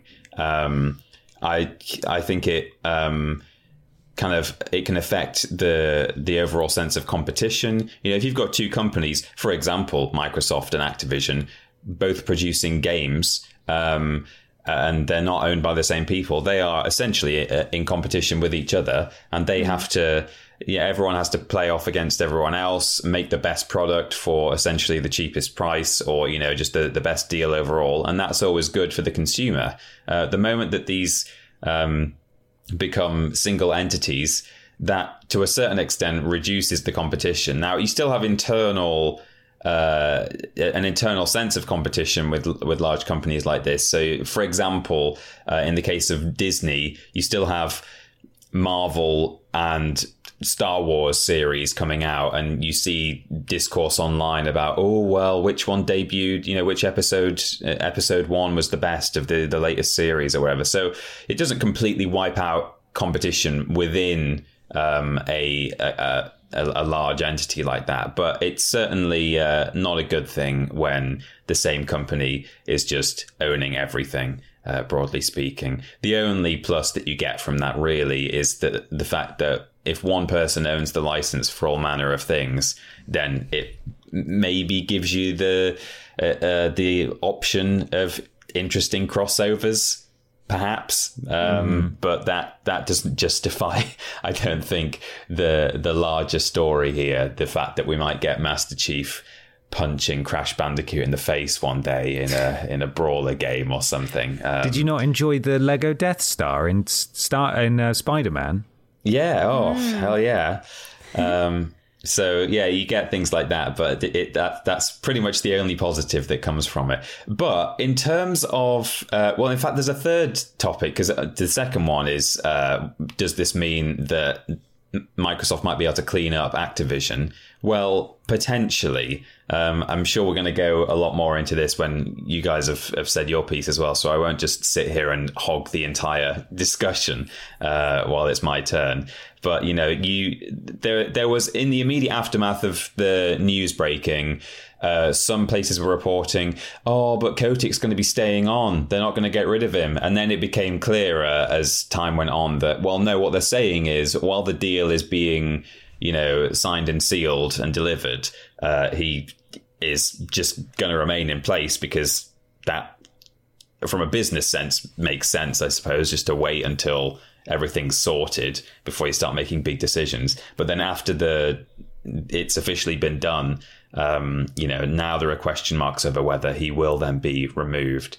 Uh, so if Microsoft is able to clean up Activision, that's obviously a very good thing. Um, I, I don't know. But then the third topic, and it's important to separate these three things, is whether it's okay for Microsoft to have bought a publisher or to have bought a studio or, you know, because there's discussion about, well, you know, PlayStation buy studios sometimes, you know, some quite successful ones. Um, Microsoft have made purchases in the past of uh, certain studios. So, uh, there is, particularly in a kind of a tribalistic sense between Sony and Microsoft fans uh, and Nintendo as well, I suppose. Uh, there are arguments over whether this is like, oh well, Microsoft are hogging uh, the certain IP, um, and uh, we've we've heard as well from Microsoft already that they're saying they're not looking to take away games from Sony players uh, at the moment. Um, well, they didn't say at the moment, but what they said was we're not going to be taking away experiences from Sony players, which implies to me they're not going to stop supporting games that are already out on Sony platforms, I think. But I don't think that necessarily spells out that they will not be releasing exclusive sequels uh, in the future. I don't think I don't think what they've said so far means that they won't be doing that. Um, I mean, I'll, I'll let you guys have your say your piece now, but just on that topic, although that might be disappointing to a Sony player, I don't know if I if if we've can, if we can really say that that isn't fair or that that's bad form. I think it's disappointing. Um, you know, the idea that, for example, the next Elder Scrolls, uh, not not talking about Activision anymore, but you know, just as an example, the next Elder Scrolls might not be available for PlayStation players. Um, that, that that's a, a, disappointing thing, but it's it's kind of fair game. You know, I think there's a difference between being sad about that or disappointed about that versus whether it's okay. Um, but anyway, I've spoken for ages now. Ashton, what what are your thoughts? Um, I mean, yeah, uh, I I don't think any of us kind of subscribe to the the tribal nature of Xbox versus PlayStation and whether we're on one side or we're on the other side. No. I think it's very clear that we all we all own PlayStation consoles, but Ben also owns an Xbox. And has recently been getting into Xbox quite a lot, and I am a mm-hmm. big fan of Xbox Game Pass, mm-hmm. and I think that the the cries from PlayStation and Sony fans to to oh please please buy Square Enix or oh please buy Ubisoft. Like no, I don't want them to buy Ubisoft. I don't yeah. want them to buy EA. I don't want I don't want everyone to be owned by the same two companies. The same way I don't want every movie and TV publisher to be owned by Disney, but unfortunately they're snaffling them all up. Mm-hmm. I think that I think that it, you don't want everyone to be under the same umbrella because then like Peter said there's no competition and there's no need to be better and grow as much as there is when you work against another company. You know, I, if I if I made a game and Peter made a game and we were both releasing it, then obviously we we want them both to kind of do well. So we want to kind of outdo each other. But if Ben buys both of us and buys both of our games and puts them out together, the person that's benefiting is Ben, and we don't have to really try very hard because we know that our game's are going to get sold because they're the only games that are going out. And it's like, I just I hate that that they have this like hold over it now, and I don't want Sony to just retaliate by buying you know a, a bigger studio or buying more studios and bring them under the Sony umbrella. I think that it it damages communities that have been formed externally from Sony and Xbox. It also damages communities that have been formed the kind of in, under individual umbrellas. And I just think it's a it's a bad thing. I think it's a bad thing that is is happening, and I don't want this to become the norm. Um, and in terms of the Activision Blizzard thing, I I think that maybe Microsoft have done a smart thing by buying it now, but I also think that it's a really weird decision to make to buy a company that is currently going through such a media tour like storm and is currently dealing with such a huge backlash from both internal workers and external gamers. You know, there's people in the comments of all the tweets being like, who even cares? It doesn't affect you. You know, you just play the games. You just think about the games. And people are like, well, think about the humans that are, you know, making the games, but okay. And I think that there's been so many like things in the contracts that, that they've kind of found of like Microsoft have, I think there was a contract, a quote from a contract that I saw earlier that um, said there's currently no evidence of strikes that are ongoing in the company when they're on like week seven of strikes at Activision, Blizzard, and Raven. And I just think that I don't know if they'll fix it. I don't know if they'll just merge Activision Blizzard into Microsoft and just start implementing Microsoft policies. And I think that Bobby Kotick, you know, he sucks and Yeah. he's going to be around at least for another 12 to 18 months while this gets sorted. He's probably made absolute bank from this. He couldn't care less if he is kicked out of the company. He's going to retire and live a long and blissful life with lots of money. So he doesn't care. This isn't this isn't going to punish him. If his company went bankrupt, that's different than his company being bought for 69 billion pounds or dollars even. Well, You know, just, Just on that, before Ben, you come in, uh, I, I guess you guys probably saw the thing where people had, um, I guess because it's public information, uh, there were just figures available um, to the, to us about how much Bobby Kotick would make if he was let go from Microsoft, Activision, Blizzard, whatever it's going to be called.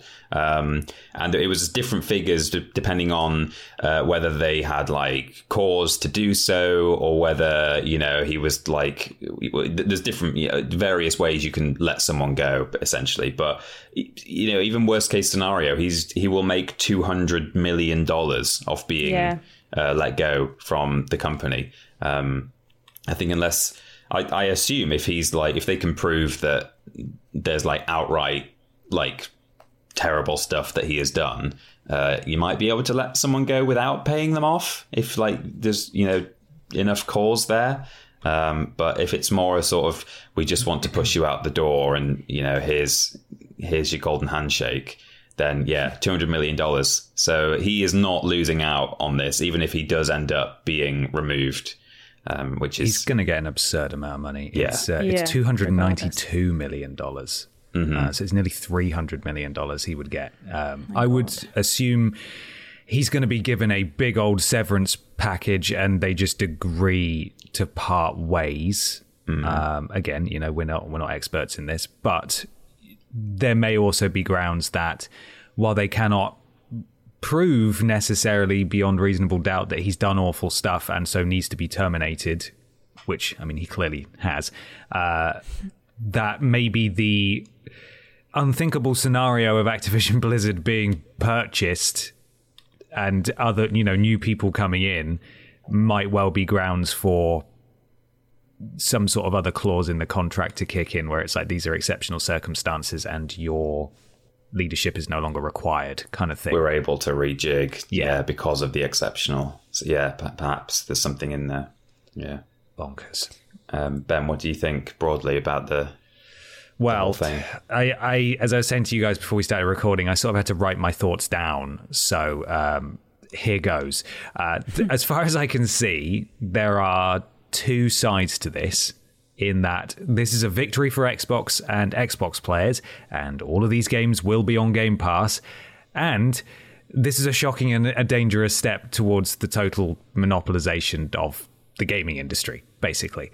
And mm-hmm. both are valid points. Xbox have an absurd win here, truly, and Game Pass will benefit from it. For reasons I get into, I'll get into. Sorry, I think Nintendo will be largely unaffected by this. Yeah. Yeah, absolutely. I think so too. But Well, they're friends as- with Microsoft anyway, so uh, Yes, yeah, best mates. But putting aside the fact that I am both a PlayStation fan and a Series S owner slash Game Pass subscriber, personally, I don't feel like this is a good thing. $69 billion, while a very nice number, is an astronomical fee. Uh, that makes the Bethesda deal look like child's play at this Yeah. point. And Disney was allowed to make all of their insane purchases, so I highly doubt that the Department of Justice will be investigating or stand in Microsoft's path. But for a company of this size to be able to gobble up another company of that size when they technically weren't for sale for that kind of money, removing all brand loyalties and preferences and tribalism, I think it's really troubling. I think it's going to prove a big issue because Microsoft are not going to stop. It seems to me, at least, that this is Microsoft almost attempting to perhaps brute force their competition out of the game, so to speak. Hmm. Sony stock value dropped by $20 billion hmm. after the deal was announced. And by all accounts, it's likely to recover. But I don't know how a deal of this magnitude can even be allowed without legal approval or how anyone for that matter can celebrate it as a good thing outside of I get more for my $10 per month Game Pass subscription. Um, I just really struggle with that. I would like to quickly address a few questions and opinions I've seen floating around this week. And you do have to bear in mind that we're we're recording on Thursday and things are Yeah, like coming yeah. out all the time. And you guys are Yeah. welcome to respond to each of these points. Some of them are things that you've sort of covered so far. But number one, will these games come to other platforms going forwards? Uh, Phil Spencer said in an interview Activision Blizzard games are enjoyed on a variety of platforms, and we plan to continue to support these communities moving forward. Now, we've heard ambiguous talk like this for a while with Yeah. Bethesda, and it's pretty clear where the line was drawn in the end. As you said, Peter, that statement to me means Microsoft will continue to support games already out or close to release. Live service games like Warzone, etc., will continue. But eventually, at least some of these are going to be exclusive, right? Yeah. yeah. I saw something that was like Netflix wouldn't buy, you know, say say Disney wouldn't buy Star Wars, then go, but they're also going to be available on Netflix as well. Uh, we bought them and we pulled the money in, but they could they'll be on Netflix also. Yeah. Like you're not going to pay a studio that and like get them to make a game for you that is on your platform and then go oh but i guess it could go on the other platform that's our main competitor and you know doesn't let their games come to our platforms i guess that's fine Yeah, I you mean know. that's that's the difficult thing is that Sony's first party stuff generally is exclusive, and Yeah, you know, that's that's sort of fair enough in the same way that it's fair enough that Nintendo and Microsoft's first party stuff is exclusive. But um, I don't want it to be a situation where you can only play the games that you want if you own every console. If you are like paying every company, you can play the games that you want. Like, admittedly, like I, I mean, I have Xbox Game Pass on my PC and I have a PlayStation, but I I have bought a PlayStation and I have no intention of buying an Xbox because I can't afford to have two consoles. I don't want. I haven't got the money to spend on having two consoles, and I'm lucky enough to even be able to afford a PlayStation Five and I and I think that I don't want it to be a point where well I can't play half the games I want to play because I can't afford to buy a console or I can't afford to fork out a grand for a new computer. I can't afford that. So I'm not going to be able to play half my games because they're only available on one platform. At least if you've got a publisher that is external to both Sony and Microsoft, for example, that they will release games for both or, or, or, or multiple platforms that are accessible to more people. So I think that's that's a situation that I think the consumer will lose out in. Um, yeah, um, what what might be perhaps a, more of a middle ground, and you know, if if they really do decide to go with some level of exclusivity, then maybe timed exclusivity would be nice because mm. you know you've got you know in fair's fair like PS5 have I think it's timed exclusivity for Knights of the Old Republic, which is like inherently people think of the Xbox when they think of the original version of that game, right? Mm. Um, and you know, I've very much got horses in this race with Activision. Uh, aside from the fact that they're a terrible company, I wouldn't at the moment support them. But uh, there's been talk for a long time, if you follow it on social media, of like more Crash Bandicoot games coming out, um, and and maybe a maybe a Spyro game eventually. But certainly a Crash one has been in development for a long time now, just not officially announced. Um, and I would be very disappointed if that didn't come to PlayStation. Uh, there's been a lot of talk about how it's really weird that Microsoft now own a bunch of rare mascots from that were you know Nintendo associated, and now Crash Bandicoot and Spyro to a lesser extent considered a PlayStation mascot. Um, but Sony have got Knights of the Old Republic, so uh, hopefully there might be some compromise here where some of these things that are at least heavily associated with competitor consoles will still come out on those competitor consoles, but even if it has to be like a timed exclusive or something like that, because I don't, it would just feel so weird to me. And I don't mean this from a person with a vested interest in wanting to play that game, but even just from an outside perspective, it would seem weird to me if a Crash game was an Xbox exclusive. In the same way that, you know, I'm not a, personally a big Rareware fan, but Banjo and Conker being like not made available on Switch. You know, if a new if a new one came out, like a, a Banjo game, I would find it super strange if that wasn't also at least eventually made available on Nintendo. So mm-hmm. I've got to hope that the worst case would be timed exclusives, at least for these, as I say, more more kind of known multi-platform or or kind of associated um, IP. Yeah, exclusives have always existed and will mm. always exist, but I do think it's just a completely different reality. The the it's worlds apart. PlayStation buying up a studio to port games to PC and Microsoft buying an entire publisher and all of their associated IP. I, I just think it's complete. It's a, It's not even the same conversation.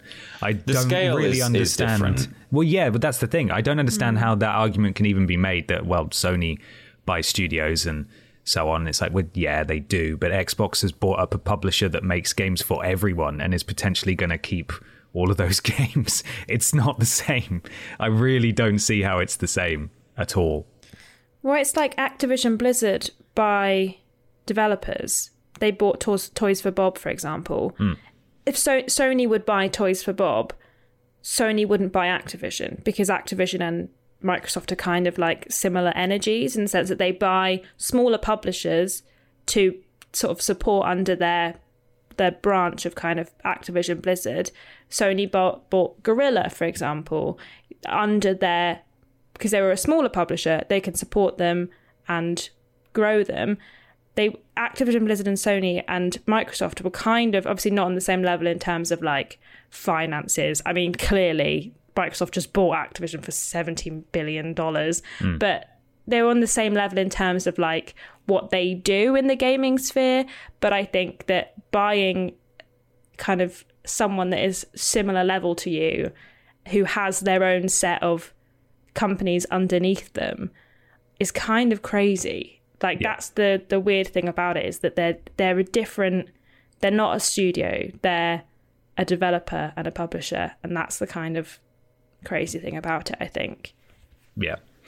Uh, point yeah, two. I mean, oh, sorry, I struggle on, with this though. Is is like I only from a devil's advocate point of view. Like I'm with mm. you guys that I find it disappointing and worrying and um, like you said earlier, Ben, about just the general sense of monopolization that this kind of portends. Like, uh, you know, that's not a great thing. But you know, Insomniac have have released games on multiple platforms over the years. I know they're PlayStation associated, but like as I say, it's a devil's advocate point of view, and the scale is is completely different. I completely agree with that, but um, I don't think it's not like PlayStation hasn't acquired companies in the past that have historically released titles on Xbox and PC, and perhaps going forward will not be do will will not do that. So while I agree the scale is a completely different conversation in that sense,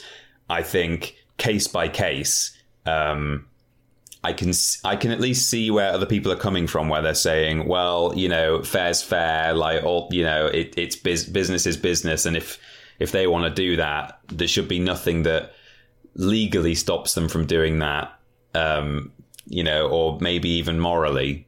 Um, and you know, as I say, ultimately, subjectively, I'm with you guys on that. I, I don't, I don't want that to happen, but I think seeing it from the other side of the argument, I can. I don't think they're as different conversations as perhaps it, it appears.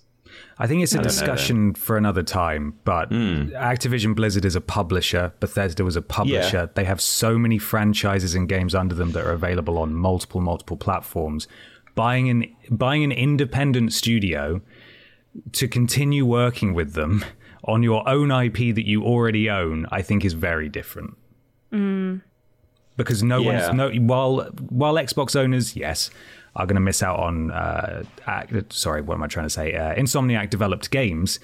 The only IP that I can think of that they wouldn't get any more of is Sunset Overdrive. Sunset Overdrive, which yeah. is you know mm. not something that Insomniac was releasing annually for the past two decades, like Call of Duty, for example. And we still don't know what the plans are with Microsoft. I just think no. it's a very different situation in terms of the games that could potentially no longer be available to people who have had access to them for the longest time. yeah, but again, I I think ultimately that's a, uh, just a, a, question of scale rather than. Yeah. I think essentially the same thing is is is being done or, or, or is at play. It's just obviously this is a much bigger. In that sense, it is a completely different situation because yes, it's a publisher and yes, it's a bigger deal and it's a far greater number of IPs. But case by case, you know, Sunset Overdrive theoretically a sequel not being available to Xbox players, as I say, case by case, is no no different to um, you know a, a, a, Spyro video game not being available to a PlayStation player. Um, mm. Broadly speaking.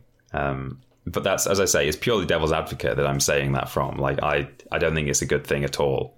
Mm-hmm. No, I think I think you're right there. I think it's that that the, what comes back to is the scale of the size of Activision Blizzard. I think that's mm. the thing. Yeah, like that is that is the the point at which this go- becomes. Oh, it's just them doing some more business and making buying an acquisition. Another, yeah. yeah, making an acquisition and becoming.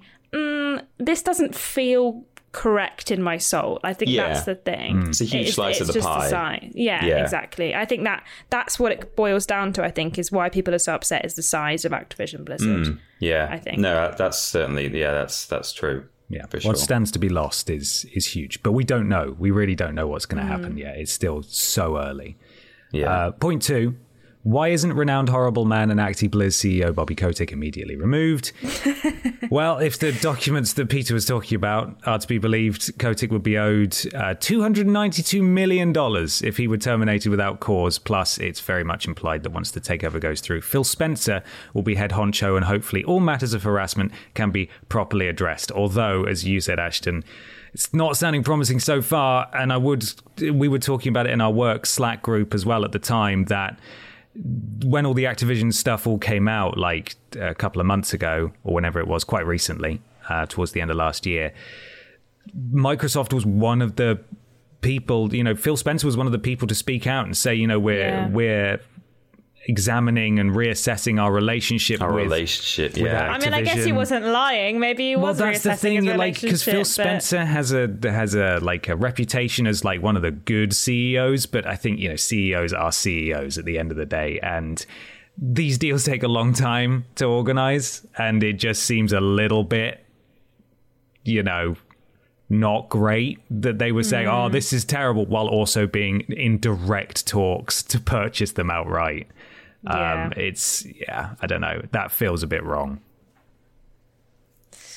It does. I agree. Yeah, I think I just I love the the idea like oh we're reevaluating our relationship and by that I mean you think I mean because they're bad people but what I actually mean is I'm buying them with all of my money that Going I in for the kill. Yeah. Yeah. Yeah. I um I'm looking for the source now and I can't find it. So citation needed here. But I read something in the kind of the aftermath of this that um uh when Activision were approached by Microsoft saying we are interested in purchasing you while you're at your very weakest and don't cost as much, uh, have have a lower value.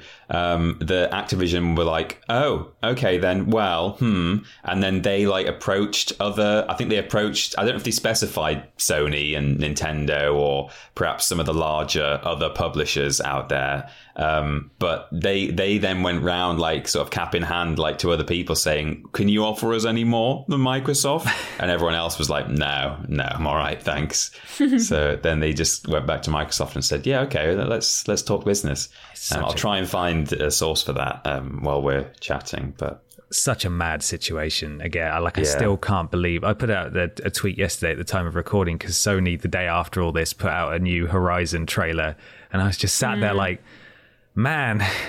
Xbox bought Activision Blizzard yesterday. It's just kind of sucked all the air out of the games industry at the moment. It's it's it's just so unthinkable that this has happened. Yeah. I also hate that, like, on everything, it's just, oh, Sony's dead. Microsoft wins. Uh, Sony's dying. Ha, suck it, Sony fan. And I'm like, oh my God, like, I don't, can you just give me a minute? Like, I just need to just talk to someone about this really cool Horizon trailer. Can you not? Can I just Tell please me- enjoy my Horizon? Can I Yeah. just please? Can I just please enjoy my one piece of joy this week, if you, if you don't mind? I Hmm. just think that I just, and it is a good thing, and they should be happy if you're an ex, if you're an Xbox diehard. Oh, yeah, you fan. win. It's sh- jackpot. absolutely should be happy, and you know what? If you are happy about this, fine, good for you. I'm glad. I would be too if I wasn't so concerned. Part of me is like, cool, I'm going to get loads of Activision games on my Xbox Game Pass now. Brilliant. Can't wait to see what games I haven't bought that I can play now. But then the other part of me is like, this is bad. Yeah, this feels this feels kind of bad. But yeah, you do, be happy, be happy. But like, it, it's got it's a bad thing as well. And if someone tells you, hey, it's actually not necessarily the best thing that could have happened, don't just accuse them of being a Sony a Sony suck up and get mean at them on Twitter. Just there's no point. It's just Yeah. just give us a minute. So yeah, I Um, think it's it's crazy. while trying to find this thing about uh, Activision maybe going to Sony or, or perhaps other companies, uh, seeing if they would have an, a counter offer, I've come across two hours ago, uh, according to Video Games Chronicle, written by Andy Robinson, Sony responds to the Xbox Activision deal, quote, we expect multi-platform games due to contractual agreements, which is a good point. There will be some contractual, con, con- hello, con, contractual Contractual. agreements. kept saying contractual there like three times. Uh, contractual agreements um, that you know Activision will still exist as an entity post post deal. It just will be under the Microsoft banner, um, and Activision as an entity, at least for the time being. And there will be time limits on these contracts, but they've got deals with Sony and and other uh, companies that they will be having to you know stick with at least for uh, the duration of those agreements. So that might have like a couple of sequels worth of Call of Duty games written into it, or you know, goodness knows what. But um, It will end. Worth consider- it will end though. It will. Yeah, it's gonna it's gonna end. PlayStation have a, a marketing um, partnership with Call of Duty, and who knows yeah. how many games that was for. And uh, Microsoft have honored previous stuff with Bethesda, Deathloop, and um, oh, what's Tango GameWorks making? Um, oh, the horror game. It's spooky. what the flipping hell is it called? Ghostwire Ghostwire Tokyo. Tokyo. yeah, there I we was are. say the the uh, Japanese one. Yeah, they've they've honoured those. I, th- there's no reason they won't honour these, but th- these deals will run out, um, and then eh, you know anything goes really, whatever Microsoft wants. Um, point three, I don't play any Activision games slash they're rubbish, and I hate them, so I don't care. I've got God of War. That's I've seen that a lot. I don't know if you guys have seen that. Right. Yeah, I've seen I that don't think I have actually. Every no. single tweet I've put out about this has, has just been sort of like, don't care, don't play any Activision games. And, like if I had God of War coming out this year, I wouldn't care. Like, right. PlayStation, they're not like Nintendo, where the majority of their output is first party. Sony's model is like a couple of excellent first party titles a year, with the rest being propped up by strong third party support. You may not care. But PlayStation do to risk suddenly losing Activision as a third-party partner is is unthinkable to them. This is a massive body blow to Sony, huge. Um, depending on how this shakes out, of course.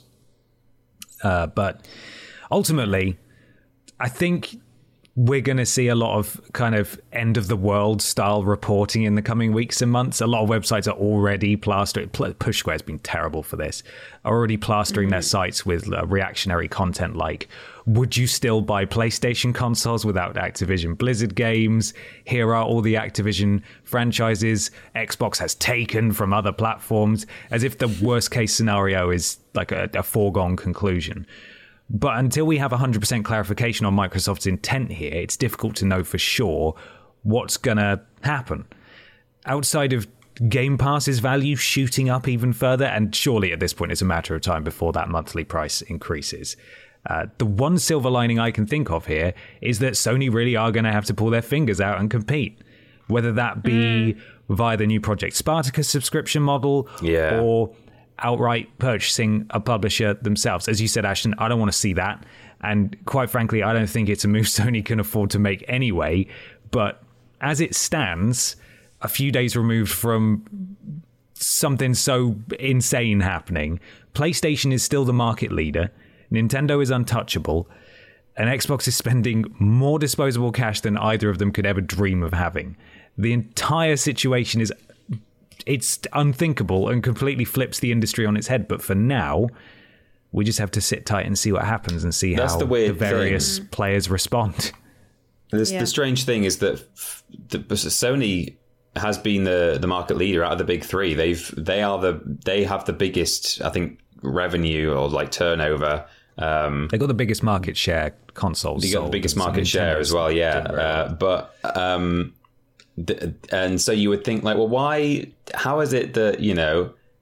th- Such a big deal came with like a different company, and you know Sony couldn't afford to have done this done this deal, and it's obviously because Microsoft uh, in that in that league table that's based purely on the Xbox you know brand of Microsoft, but Microsoft as a larger company is obviously a much huger, uh, m- much uh, it- it's a, a massive company and has far more uh, income available, or well, not income, has far more Revenue. stocks revenue. Yeah, um, so uh, it, it's weird to think that the market leader is not the one that's in a position to make such deals.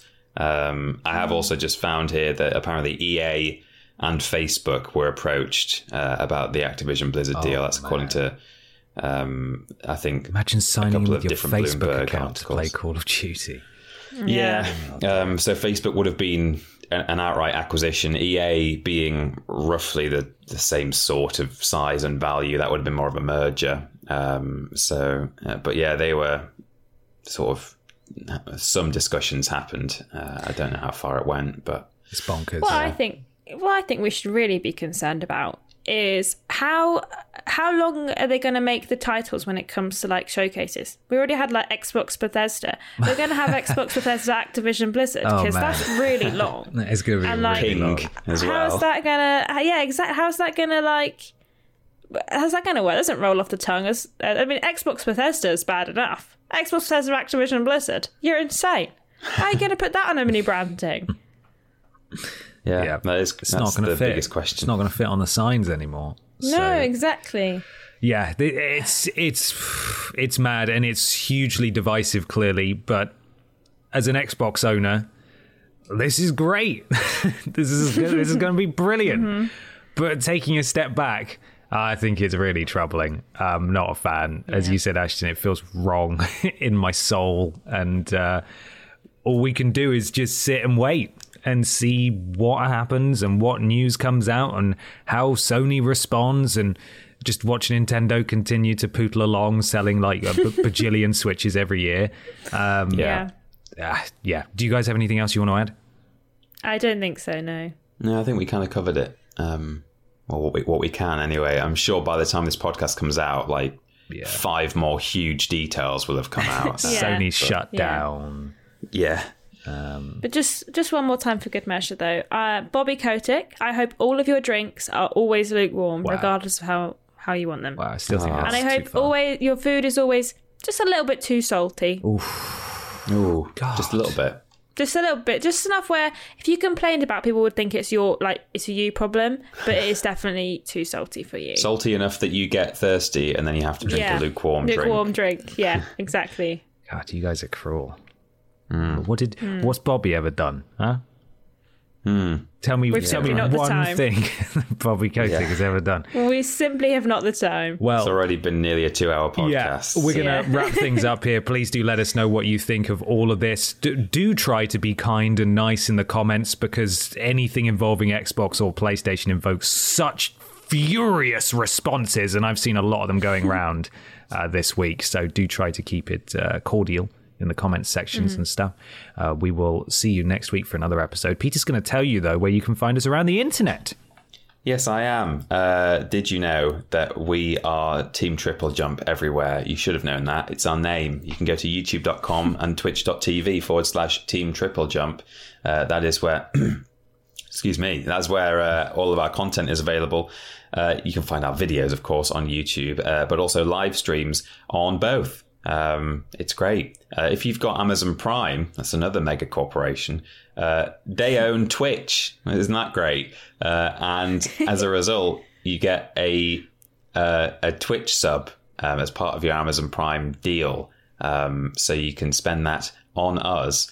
Um, and when we're streaming on both of those platforms, uh, we are modded by Lord Brotovich, Trolling Badger, and Mr. Black, keeping the chat clean.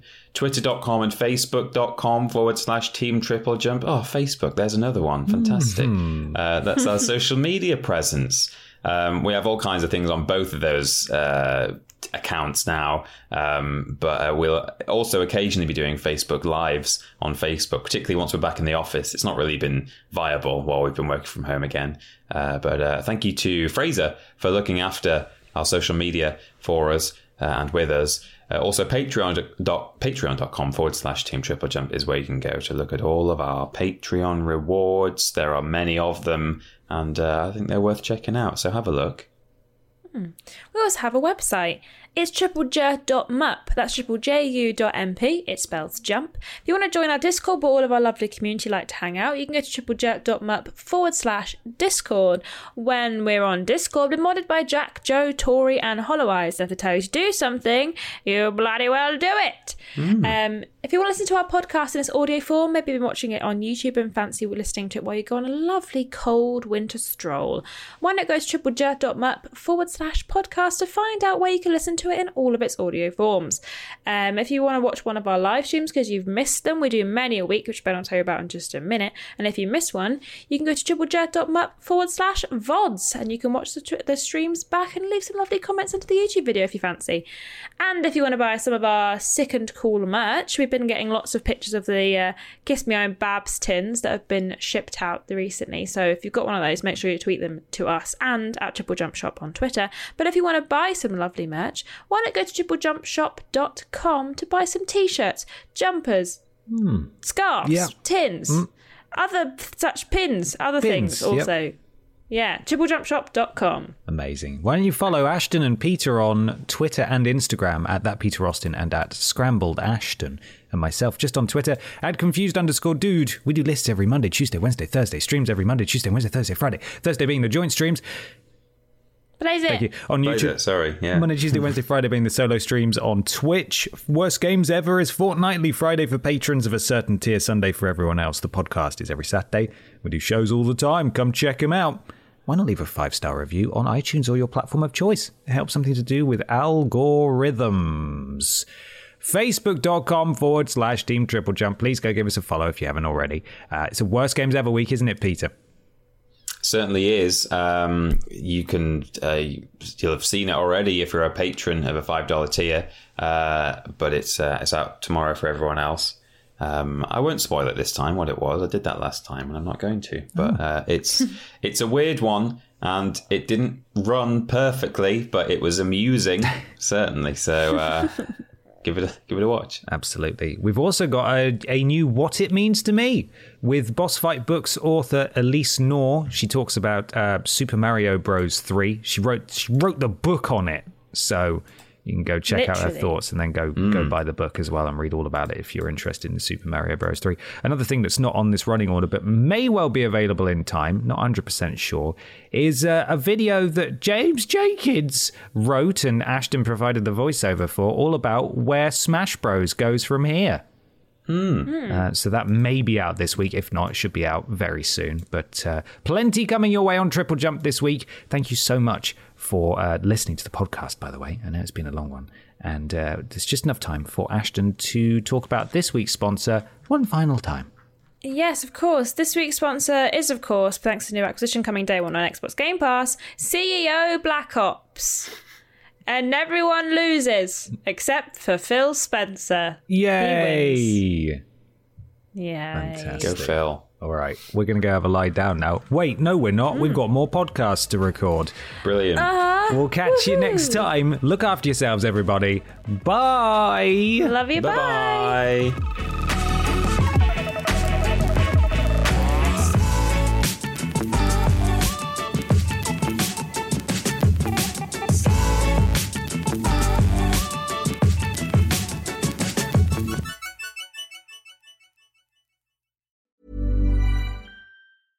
Mom deserves the best, and there's no better place to shop for Mother's Day than Whole Foods Market. They're your destination for unbeatable savings, from premium gifts to show-stopping flowers and irresistible desserts. Start by saving 33% with Prime on all body care and candles. Then get a 15-stem bunch of tulips for just $9.99 each with Prime. Round out Mom's menu with festive rosé, irresistible berry chantilly cake, and more special treats. Come celebrate Mother's Day at Whole Foods Market. Hi, I'm Daniel, founder of Pretty Litter. Cats and cat owners deserve better than any old fashioned litter. That's why I teamed up with scientists and veterinarians to create Pretty Litter. Its innovative crystal formula has superior odor control and weighs up to 80% less than clay litter. Pretty Litter even monitors health by changing colors to help detect early signs of potential illness. It's the world's smartest kitty litter. Go to prettylitter.com and use code ACAST for 20% off your first order and a free cat toy. Terms and conditions apply. See site for details.